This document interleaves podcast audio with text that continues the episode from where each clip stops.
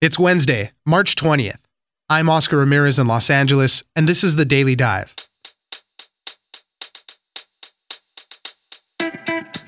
An update in the Robert Kraft prostitution solicitation case. Prosecutors have offered to drop charges against Kraft and 24 other men, but there's a big catch. The proposed agreement calls for the men to admit they would have been proven guilty at trial. While this may be an option for some involved, the stakes are higher for Kraft, who still has to deal with the NFL. My producer Miranda joins us for this proposed deal. Next, it is the most expensive, active HOA case of its type in the country right now.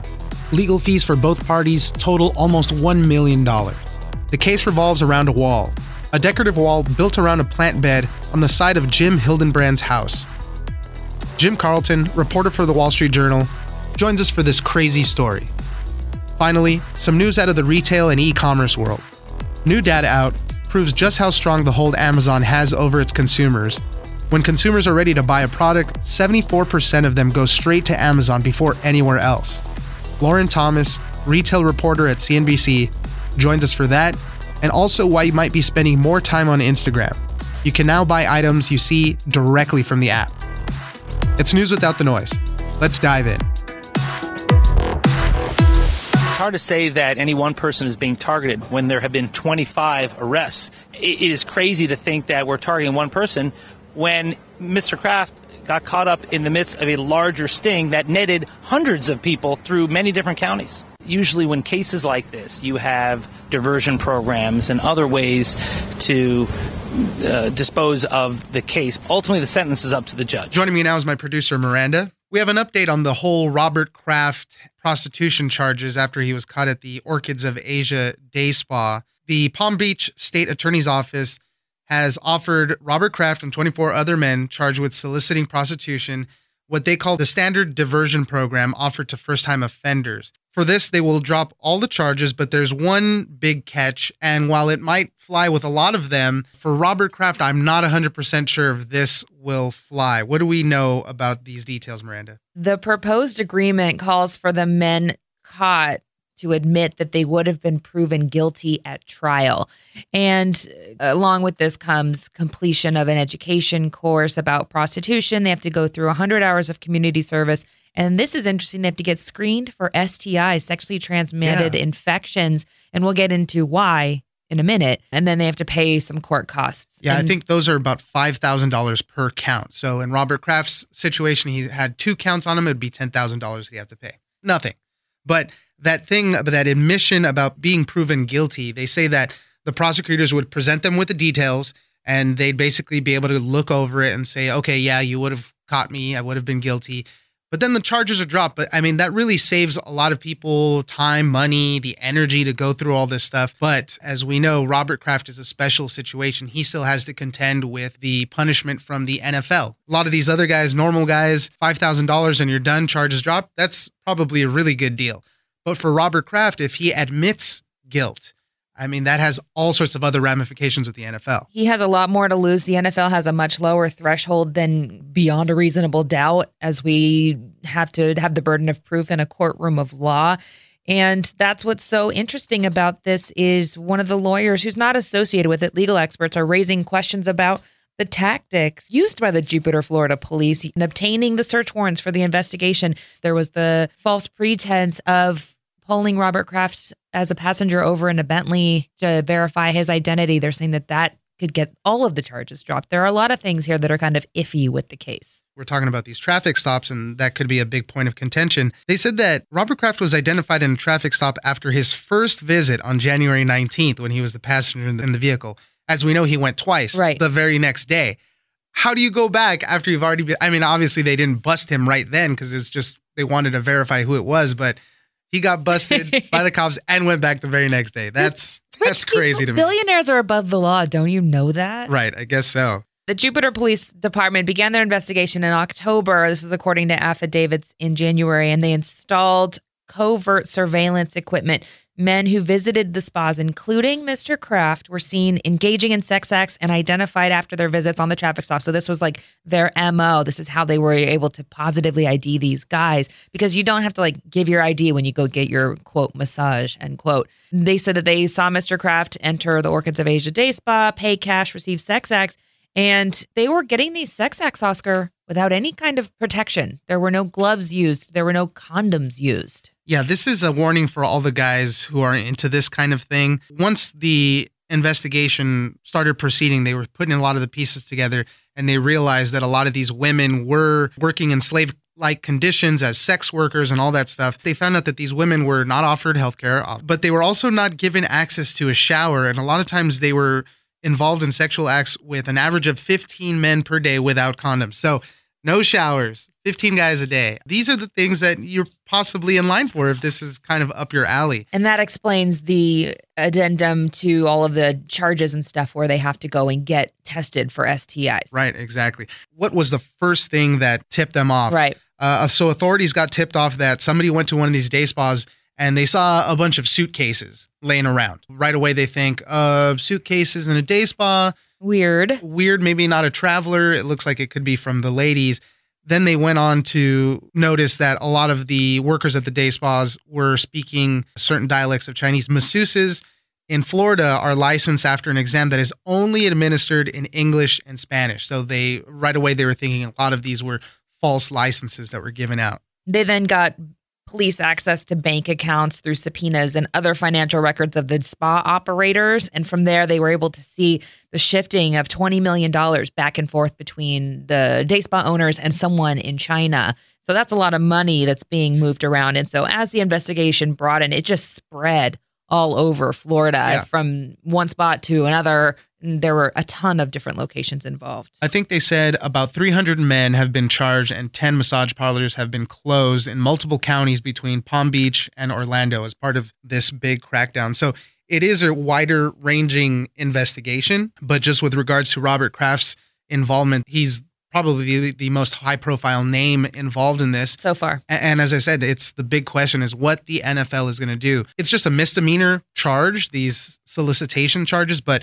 as we talked about previously in the podcast, when Colts owner Jim Irsay had a, a misdemeanor DUI, they fined him 500 grand and suspended him six games. That's a big deal. So what will they do to Robert Kraft, especially considering all the bad news that the NFL has gone through with their players and regards to women, domestic violence issues, all sorts of stuff. And the league has said that they would take appropriate action as warranted based on the facts. Robert Kraft still maintains his innocence, and the league has previously disciplined players in cases where they were not prosecuted. So even if the charges are dropped and the NFL finds him to be guilty, he's in for it. Thank you, Miranda. Thanks, Oscar.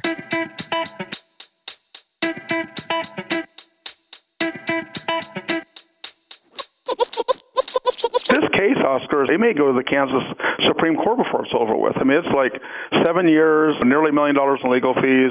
There was another ruling came down, and both sides are appealing, and there's just really no end in sight. It's, it's, it's crazy. Joining us now is Jim Carlton, reporter for the Wall Street Journal. We've all heard some really horrible stories about living somewhere where and having to deal with their HOA, their homeowners association.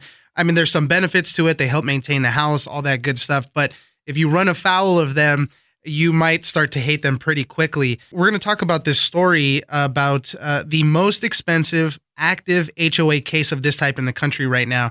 It's consumed nearly $1 million in legal fees, and it's all centering around a decorative wall around some flowers. At, his name is Jim Hildenbrand, and uh, some a little wall that he tried to put up around some flowers. And now he's been fighting with the HOA for so long over this. Tell us about this story.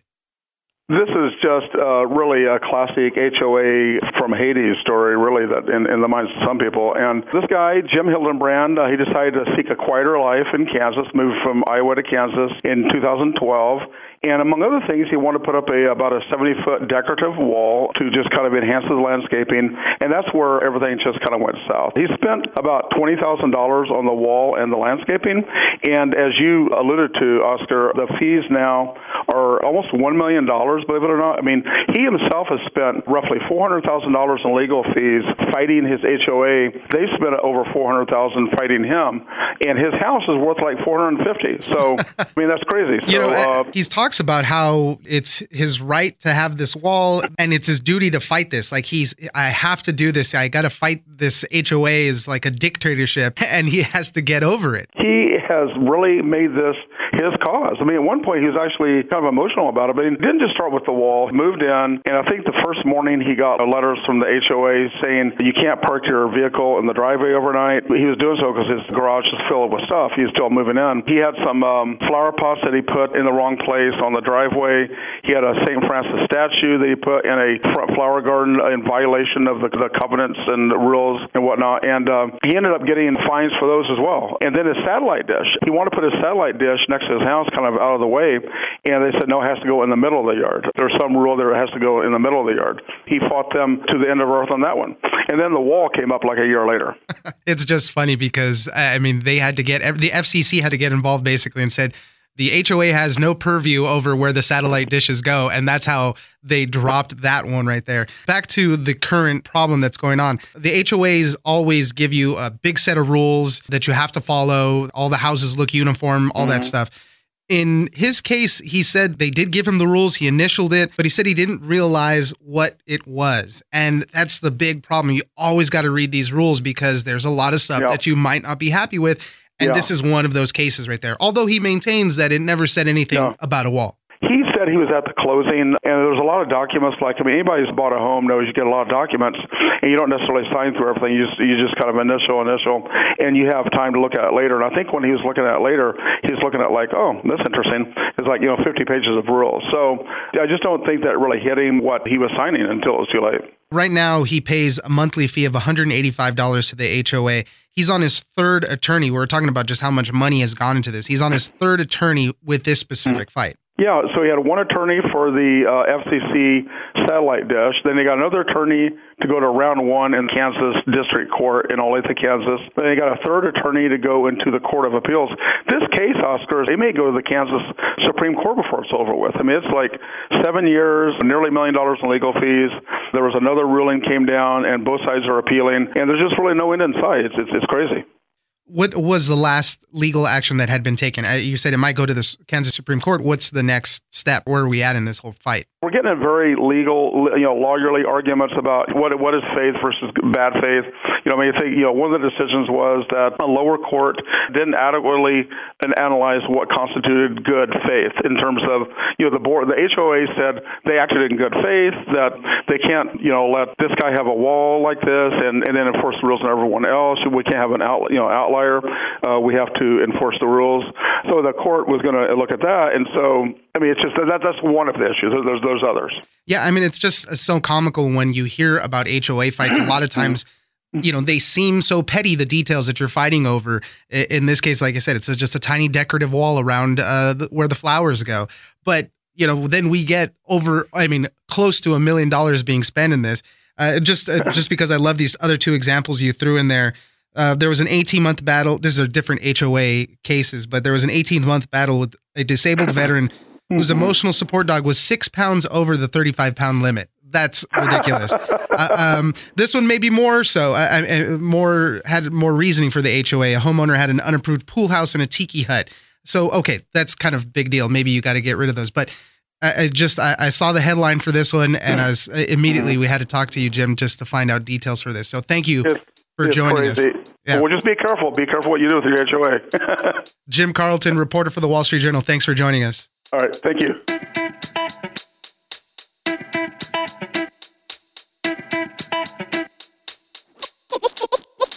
This is going to cater to the younger audience because they're on their phones and scrolling and, and probably spend, you know, maybe hours on Instagram each day. And just, it'll be dangerous once you get your credit card hooked up and, right, and connected, exactly. you know, just how easy it's going to be to shop now from within that app. Joining us now is Lauren Thomas, retail reporter for CNBC. We're going to be talking a little bit about the uh, retail world, the e commerce world specifically and uh, some interesting data that just came out about Amazon. I mean, we talk about Amazon a lot. They're one of the biggest companies. Jeff Bezos, one of the richest men. Anything that they do really reverberates throughout the retail industry.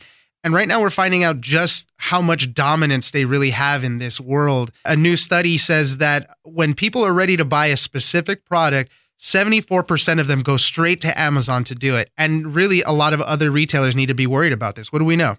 Amazon obviously is, a dominant player and increasingly so, I think, in the world of retail. And this data that, that came out, there's a new study by a company known as Feedvisor, which kind of helps brands behind the scenes grow their online platforms. But they surveyed thousands of shoppers in the U.S. and put out this study that just kind of reinforced, I guess, how big Amazon really is and, and reinforces the fact that if you are trying to be a retailer today and, and compete with them. Just that threat is huge and I think growing. Some of these statistics were pretty staggering just looking at how many people are not even considering other alternatives when they're looking to buy something online, but really just going directly to Amazon. Like you said, nearly three quarters of people surveyed said they just, when they know what they need to buy online, they're going straight to Amazon, not even checking another website. So I think that the fact that the company has just kind of amassed that notoriety and, and kind of reputation online, it's huge. There's no denying it. So certainly a lot of these other retailers and even some of the big companies companies like Walmart and Target have to be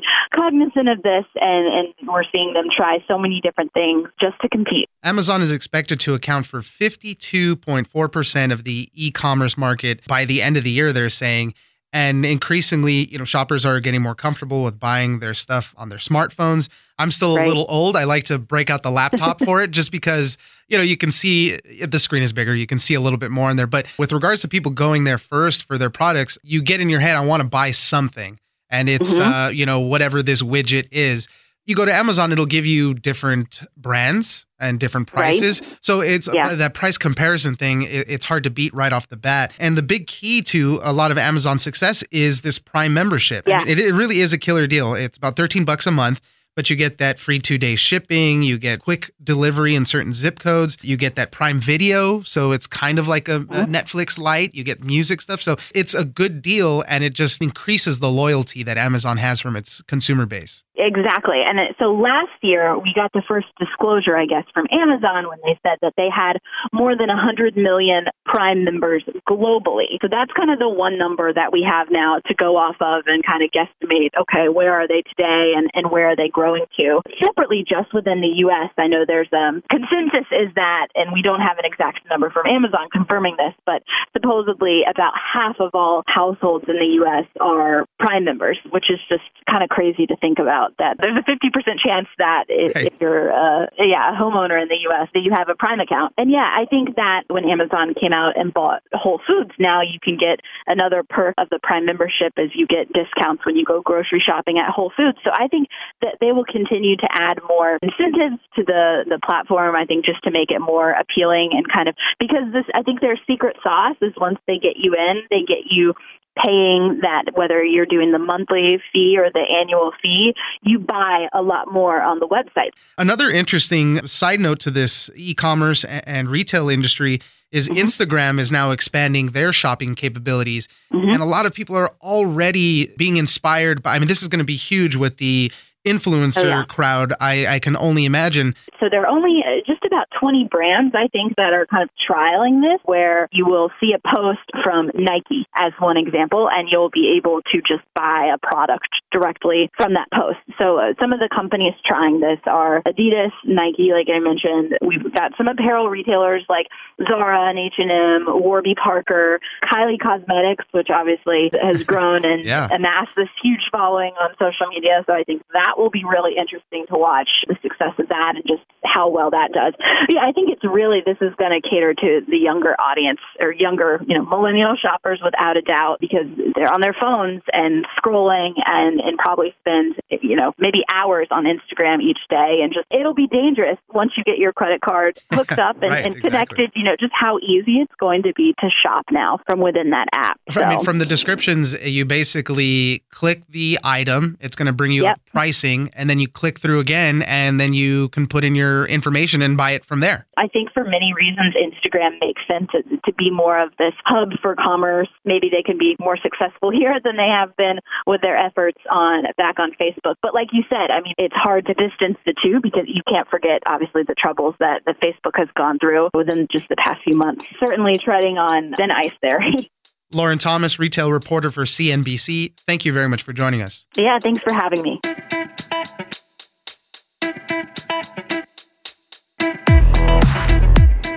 That's it for today. Join us on social media at Daily Dive Pod on Twitter and Daily Dive Podcast on Facebook. Leave us a comment, give us a rating, and tell us the stories that you're interested in. Follow us on iHeartRadio or subscribe wherever you get your podcasts. The Daily Dive is produced by Miranda Moreno and engineered by Tony Sorrentino. I'm Oscar Ramirez, and this was your Daily Dive.